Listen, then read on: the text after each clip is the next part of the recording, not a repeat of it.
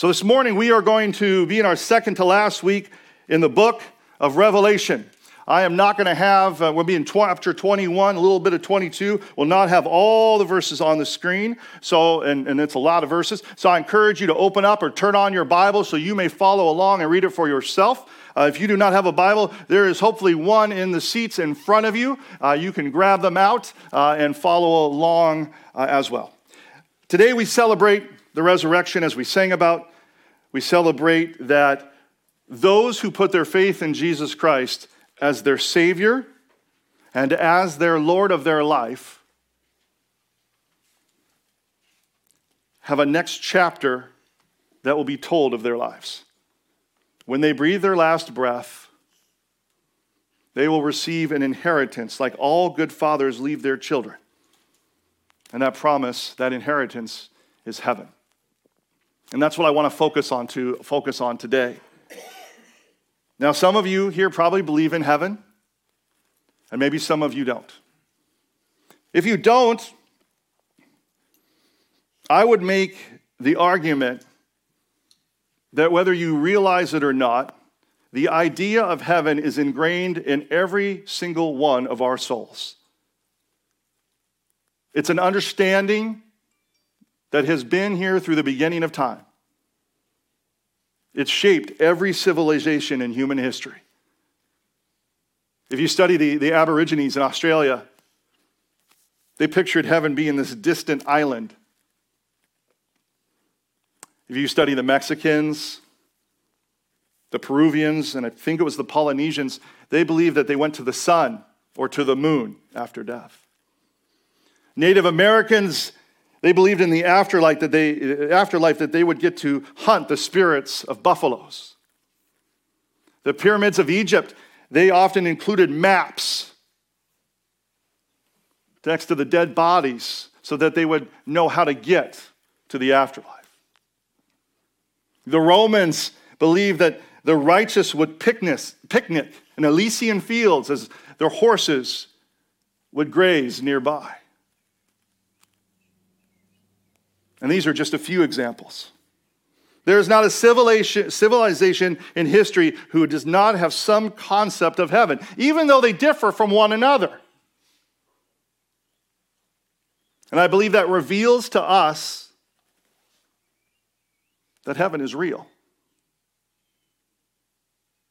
C.S. Lewis once said the fact that we long for something beyond the grave is a strong indication that it actually exists. He gives this great question. He goes, Do fish complain of the sea for being wet? Do they have a problem with that? Does the water not feel good enough to them?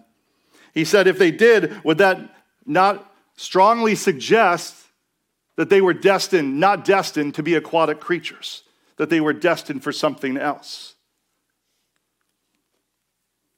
I believe in our souls that we long to step out of the sea of time into the land of eternity. I think it's one of the greatest arguments for there being another life after this one. And what we're going to do today is we're going to see what Christianity shows us that life is going to be like. That Jesus' death and resurrection did not just free us from our sins, did not just fill us with the Holy Spirit, but also gave us the promise of heaven. I'm going to read through Revelation chapter 21 now. And what I want you to do is, I want you to let your imagination run wild on this as I read these verses. And there's quite a few of them. As you follow along, allow yourself to picture it. Chapter 21.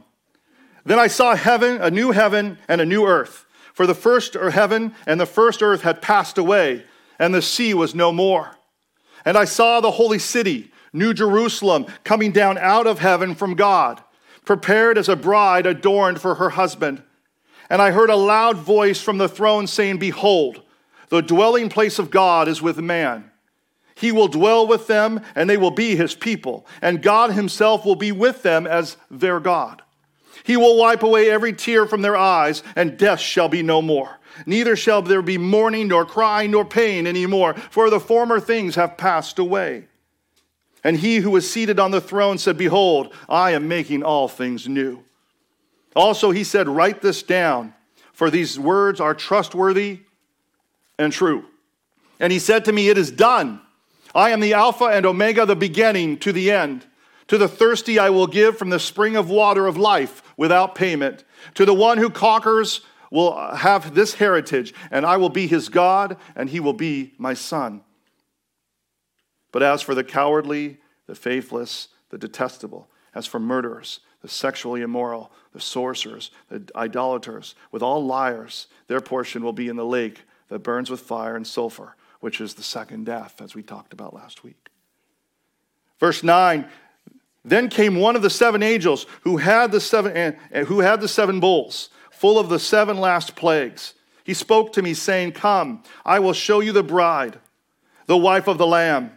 And he carried me away in the Spirit to a great high mountain and showed me the holy city, Jerusalem, coming down out of heaven from God, having the glory of God, its radiance like a most rare jewel, like a jasper, clear as crystal.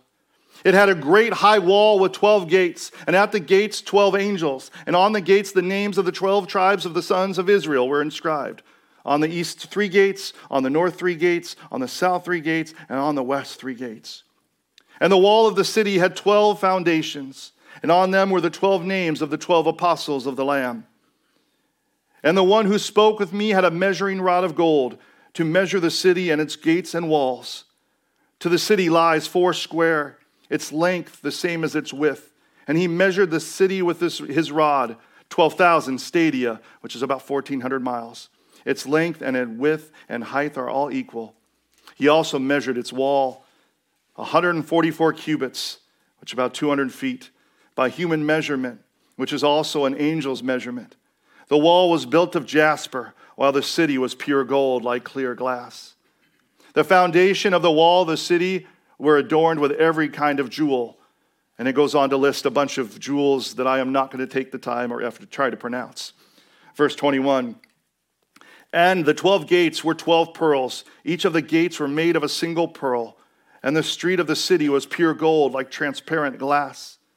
And I saw no temple in the city, for its temple is the Lord, the Lord God, the Almighty, and the Lamb.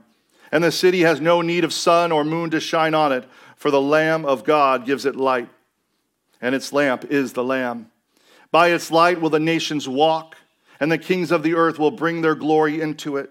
And its gates will never be shut by day, and there will be no night there. They will bring into it the glory and the honor of the nations, but nothing unclean will ever enter it, nor anyone who does what is detestable or false, but only those who are written in the Lamb's book of life. Chapter 22.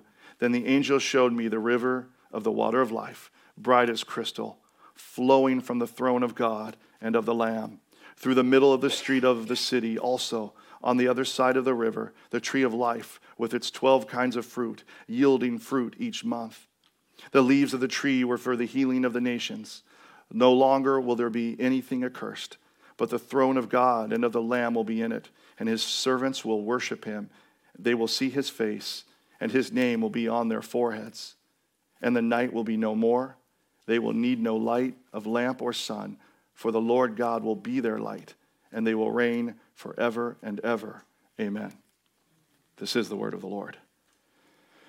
Whew. Well, I thank you for being here this Easter. I hope you have a good one. I need to take a moment. Now, if you've never read Revelation, everything I read probably feels really confusing and complex. Actually, to be honest, even if you've read Revelation like a hundred times, everything I read just seems really confusing and complex. What we have to remember when studying Revelation is that the Bible is not one book, it is a book of books. And it's made up of many different kinds of literature. There's historical literature, there's legal documents, there's song lyrics, there's poetry, there's wisdom literature, there are letters, and there's also apocalyptic literature, like we find in Revelation. Now, the, trip, the trick with this kind of literature is that there's a lot of uh, imagery, there's a lot of symbolism that is used to convey, convey very specific meanings. Now, because of our Western, we take everything literal culture, we can get really caught up in trying to understand every single image, word for word, syllable for syllable.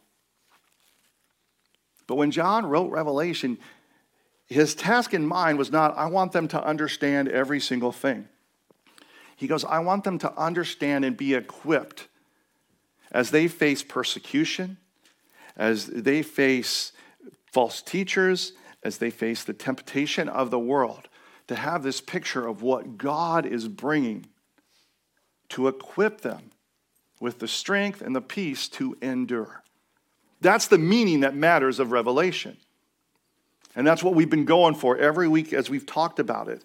And, and so, what we're going to do today is we're going to try to describe a few things here. I won't do all of them. This isn't Bible study, it's a sermon. So, hopefully, the things I don't touch on, you'll be excited to go figure out for yourself. But we're going we're going to touch on a few things, and then we're going to really look for what matters, and that's the meaning. The first thing he touches on is John describes a city coming down out of heaven. Revelation 21 2.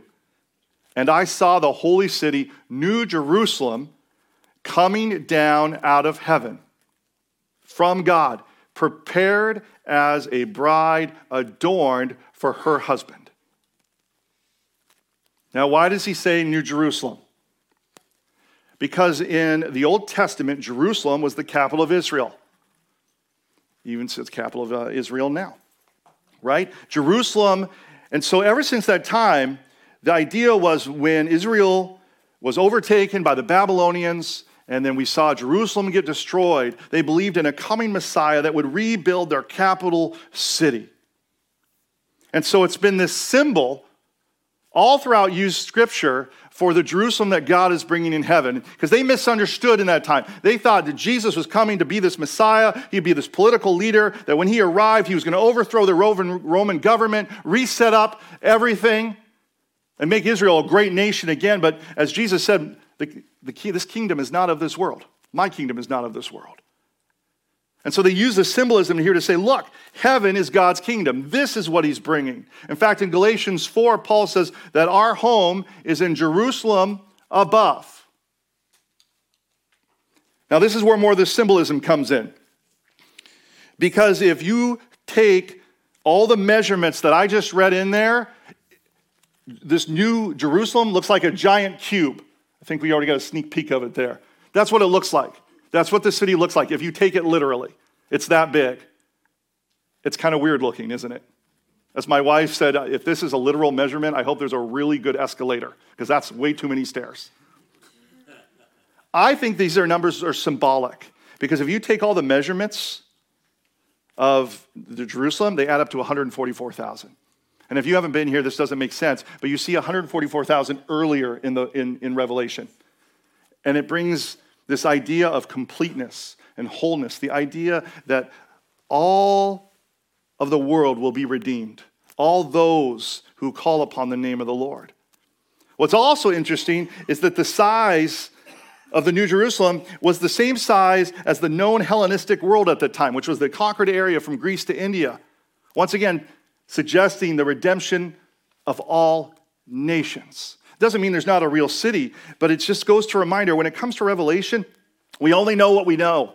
And we don't know what we don't know. And so we have to hold these, de- these details loosely. Like we see all these jewels, we see streets made of gold, probably pothole free. Everybody in New Jersey said, Amen. Right? Trees, right? Rivers, like, what does this all mean? How, how much of it is literal? How much is it symbolic? We don't know. I'm sure there'll be trees and, and, and, and water in heaven, far beyond what we imagine here. Now, it does say no more sea. So we're like, man, like all the water skiers out here, people like to go take their boats on the lake. They're like, man, no water. It's not what it necessarily means. Now, there could be no water in heaven. If there isn't, I doubt we'll miss it. But it could mean that there's just no more sea in terms the water that w- the way that we understand water in heaven will be different. It could have nothing to do with water at all because if you study scripture, you'll see all throughout the Bible, stretching back into the Old Testament, the sea and early in Revelation, the sea is often stands for chaos and evil. Several times in Revelation alone. And so it's idea that the threat of chaos, the threat of trouble, the threat of sin, it no longer exists.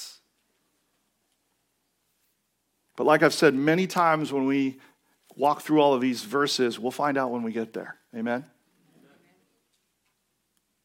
It's almost like Revelation, it's like, it's like this, we're out of season for this, but it, it's like this Christmas gift that God's wrapped up with all the shiny paper and the bow and all of these illustrations. And so you're excited for it. You're like, ah, I want to open it, right? But you can't fully appreciate the gift. You can't unwrap it this morning. You can't unwrap it yet. And you can't go like tear off a corner of it and try to see what it is and retape it with your parents not knowing. Yes, feel convicted. I know some of you have done it.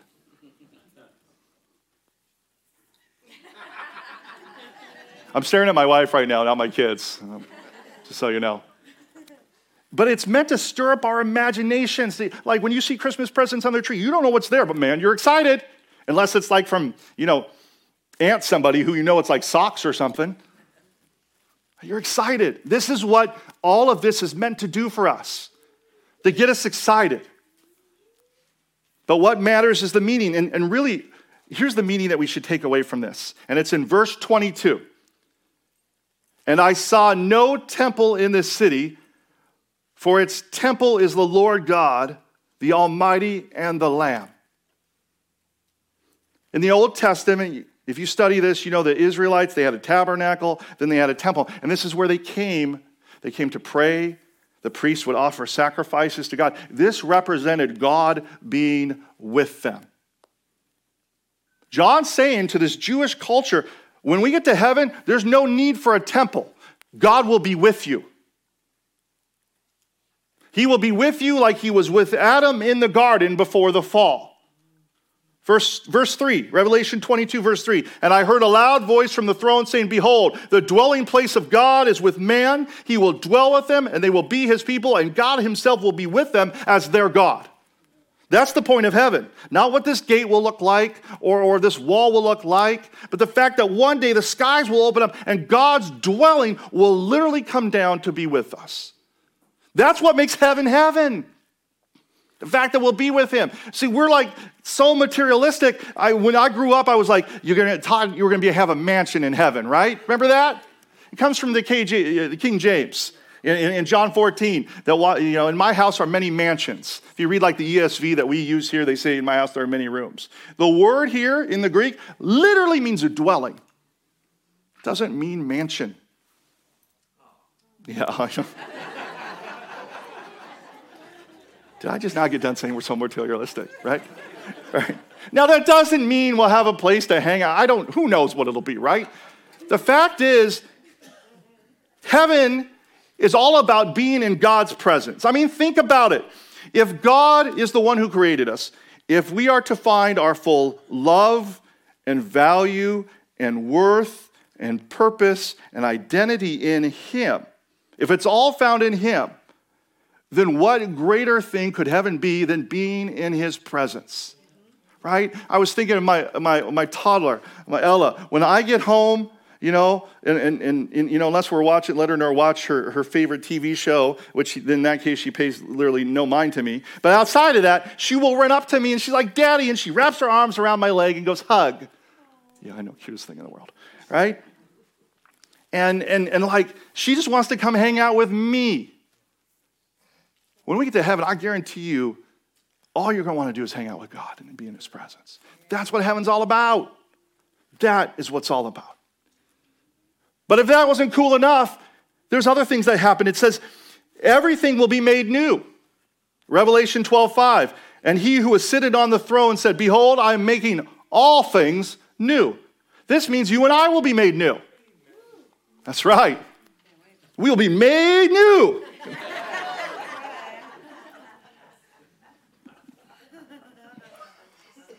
We will be finally who we were meant to be. We will not have the sin of this world. We will not have the sin of other people. We will not have the sin of ourselves altering who we are. Or altering view, the, the sin that makes us feel worthless, that makes us feel ugly, that makes us feel stupid or unloved or useless we will finally look in the mirror and we will see the masterpiece, as we read in Ephesians chapter 2, that God created us to be. we won't see all that stuff that we see now when we look in the mirror. And man, I got to tell you, as a pastor, I cannot wait for this day because in my 20 years of working with people, as I have them sit across from me in my offices, and I see all of these lies that are grabbing a hold of their heart about who they are, and I'm like looking at them like, and they cannot see how wonderful they are. Right? They cannot see what God has created them to be. They're trying to follow God. They put their faith in Him, and they still cannot see when they look in the mirror all the things that God says about them. And it breaks my heart. And so, man, I can't wait to the day that they get into heaven and they look in the mirror and, and, and all those lies that they have been believing that they taught, taught themselves or other people taught them will just fall away. A lot of you are believing lies about yourself. I believe lies about myself. One day you won't believe them anymore. You won't believe them anymore. Everything will be made new. We'll be made new, and everything else will be made new. And I don't even know what that means. Like some people are like, can I like still go do things in heaven I do now? I don't know. But I'm pretty sure if God created everything, then whatever He has waiting is what we want.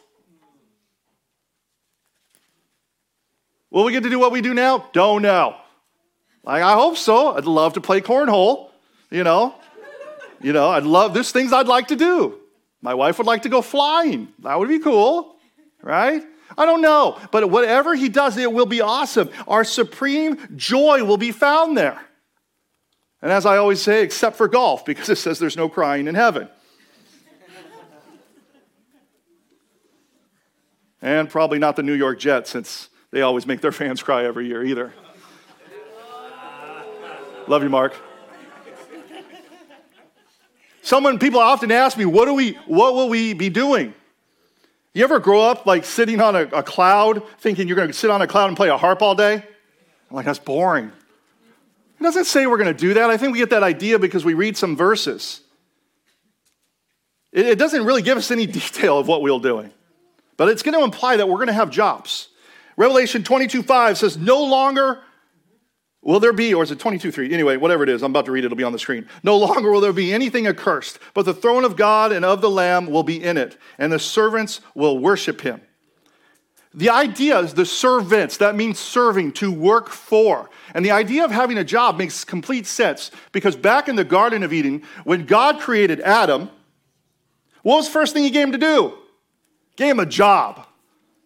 He gave him a job. He says, The Lord God took the man, put him in the Garden of Eden to work it and keep it.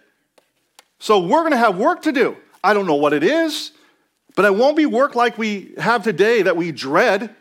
It'll probably be the most fulfilling work we have ever experienced. You ever get into something and you just you have so much fun struggling to accomplish it and the creativity that you pour into it and trying to figure it out and like you never want to stop doing it i think that's what work in heaven's going to be like.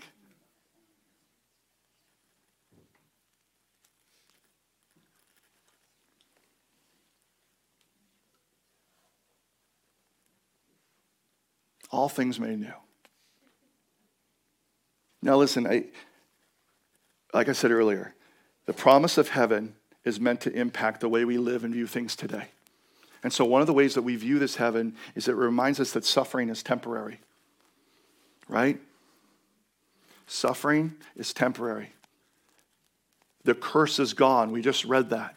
That means there's no sin, there's no evil, there's no lying, there's no cheating, uh, no more abuse, no more pornography, no more corruption, no more crime, and there's no more suffering.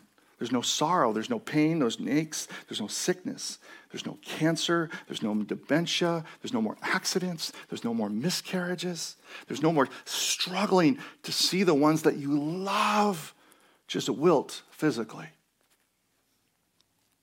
I know there's some people in here, you're in your workplaces, and you feel like you're surrounded by the sin of the world, the evil of the world. I know there's other people in this room, you are probably just feeling the weight of sickness and disease, either that you're carrying or that someone you love is carrying. How do you get through that? Revelation 21. he will wipe away every tear from their eyes, and death shall be no more. Neither shall be mourning, nor crying, nor pain anymore, for the former things have passed away. The hope of heaven should cause you to look suffering in this world and evil in this world in a new way. Because we often give suffering, we often give evil much more power in the way that we react to it. We let it drag us down we let it crush our joy. We let it take away from our hope because we're looking at it at an earthly perspective and not a heavenly one. It's almost like God is saying through John, I want you to think about heaven. I want you to ponder it. Uh, I want you to wonder about it. I want you to imagine what it will be like because it changes how you see things. Paul, Paul gets this, Romans 8. He says, Romans 8 18, I consider that the sufferings of this present time are not worthy to be compared with the glory which shall be revealed in us. Because they're not even in comparison. I mean, how did Paul face the things he suffered? He imagined what God would be bringing him into and how much greater than it was. What you imagine, what you focus on affects you. I mean, think about it. what is worry? You are imagining all the bad things that could happen. What is fear? You imagining of what could happen. You're painting pictures in your mind.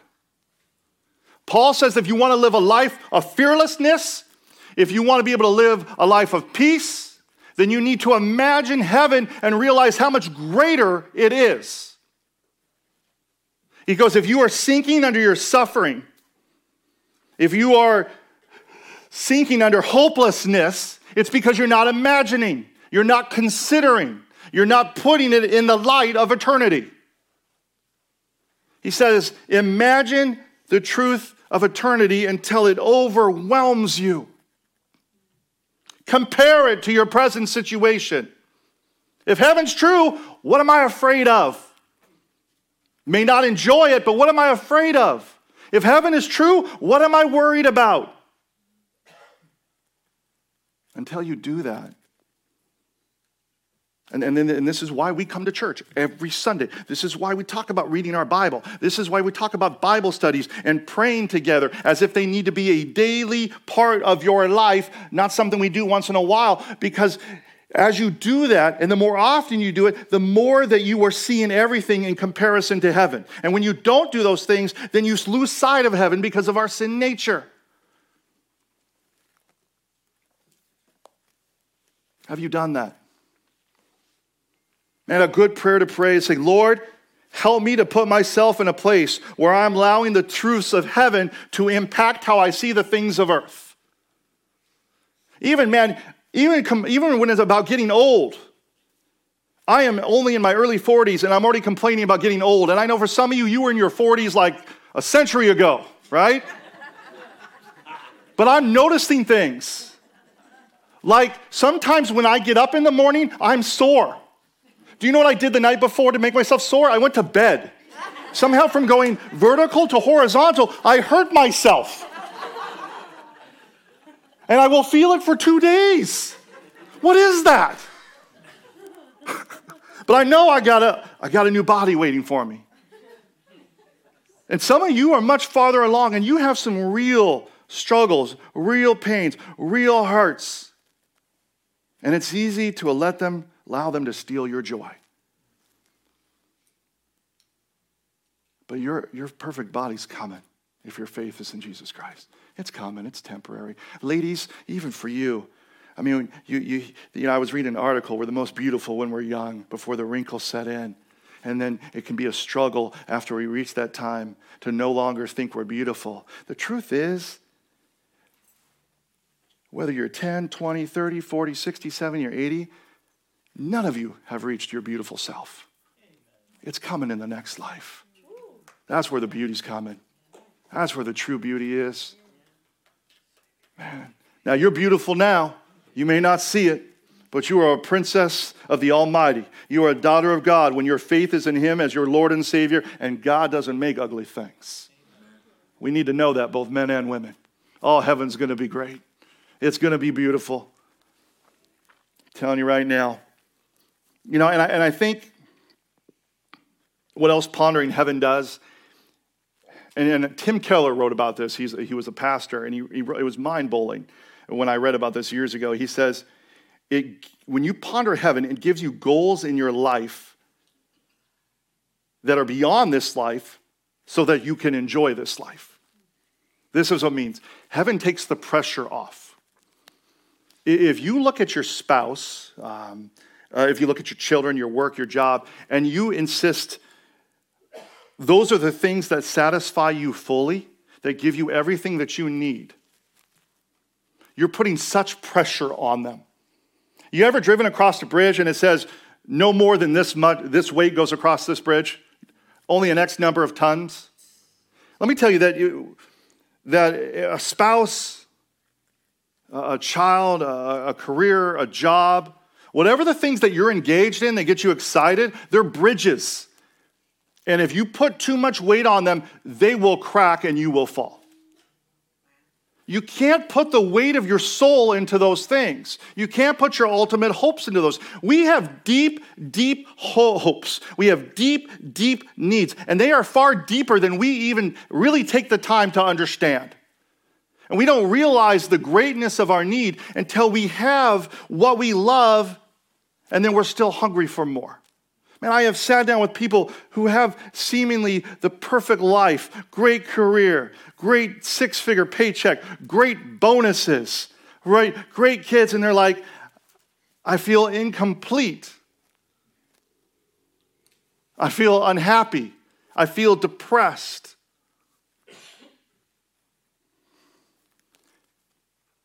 It's because they were expecting that to be everything they need whether they knew it or not. But heaven says, no. Oh, no, no, no. What you get in heaven, that's where everything you need finally comes to you. And when you understand that, then it's okay for your job not to be perfect. It's okay for you not to, to mess up your kids a little bit, because as parents, we all do.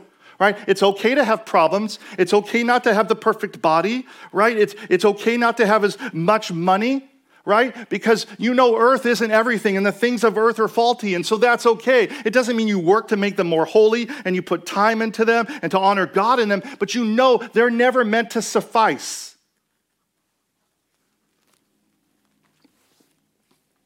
This is a pro- one of the issues that people have that are critical. I want you to ask yourself, am I a critical person? There's something always wrong with everything. In your, even if you don't say it out loud, you're thinking it. There, there's something always wrong with your spouse, uh, or that you're wrong that you don't have a spouse, or there's something wrong with your job, or there's wrong with the people around you, there's something wrong with your church, something wrong with your life, there's something wrong with the way that you look. You're always complaining, you're always grumpy, you're never satisfied. This may sound blunt, but this personality, this attitude, it is your fault. It is your fault. And it's my fault when I get like this. Because what we're doing is we're choosing to put too much pressure on those things. We want too much out of the things of this world. The things of this world were never meant to give you everything that you were meant for. And when you say, man, there is some place better than this, there is a place that God has that's perfect and until then, I'm, I'm growing and I'm surviving and, and I'm thriving on His Spirit, and things are going to go wrong. And that's okay because I know what's coming. That's when you can finally enjoy your life.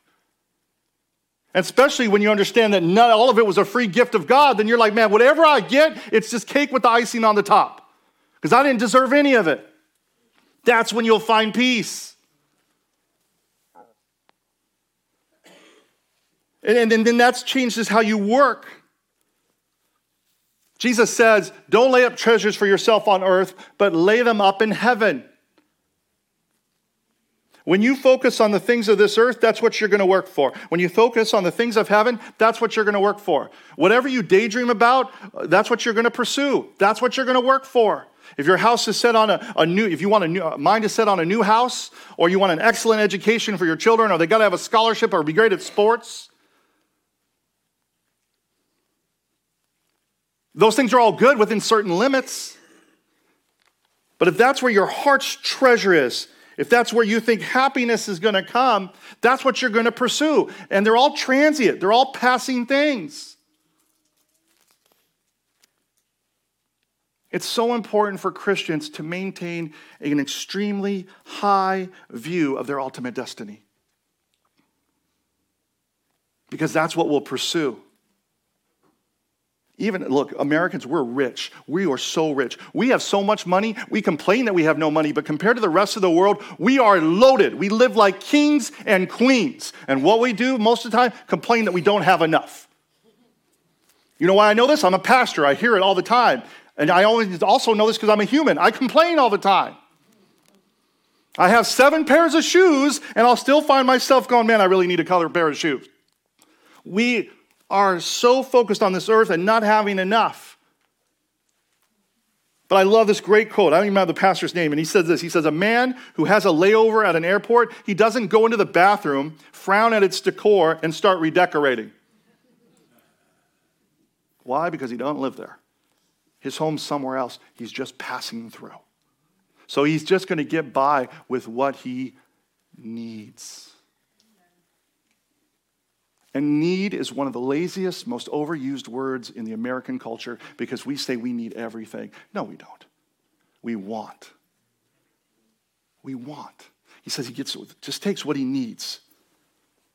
He'll get away with what he needs. So he has more to furnish his permanent home. We as Christians, we are not focused on heaven when we're concerned first and foremost in making our lives more comfortable having what we think needs important instead of saying, okay, God, what are you calling me to do to expand my permanent home?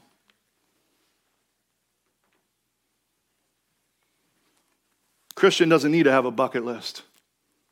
You don't need to be focused on visiting every place across the globe that we haven't visited. Not that it's wrong, but also not at the expense of what God's calling us to do to work and expand his kingdom. I know, for example, I know retirees, they take their money, they live on a cruise ship all the time. You know, you can do that? Some people are like, ooh, right? They go visit every corner. I know other retirees who have not gone anywhere other than a short vacation and they pull all their time and money pouring into people into their communities. Which one do you think is working for their permanent home? And so, my prayer is with all of this, and we could go on for, for a long time, is that for those of you who put faith in Jesus Christ as your Lord and Savior, you'll start to be heavenly minded. That your beauty and your worth be found in who God is creating you to be, not who you see in the mirror. That your energies and your effort, they won't be f- focused on fixing up the bathroom in the airport, but bringing as many people to this new home as possible. Because as we read in here, not everybody makes it to the new home. We talked about this last week. And it makes sense. We don't like it to make sense, but it does because every single one of us in here, I told you this last week, none of us would let anyone to, into our homes who we knew would threaten the health and the safety of those we loved. And God will not let anyone into his heaven who is going to threaten the health and safety of those he loves. If you sit here today with your, with your, your faith in Jesus Christ as your Lord and Savior, it is your duty, your prime duty, to take the message of heaven to as many people as you can. It's not your responsibility for them to believe it, but it's your responsibility to live for heaven and to take as many people with you. Just like if we're in an airport and we got to catch a plane and we know other people need to catch that plane, we don't let them sit there, do we, when there's a final call? We go, go no, we got to go, we got to go, we got to go. And then, same way, that we'll spend our time letting people know we got to go, we got to go. Jesus came, Jesus died. Put your faith in him. That we may bring, as Jesus said, heaven, the kingdom of God to earth right now. Amen.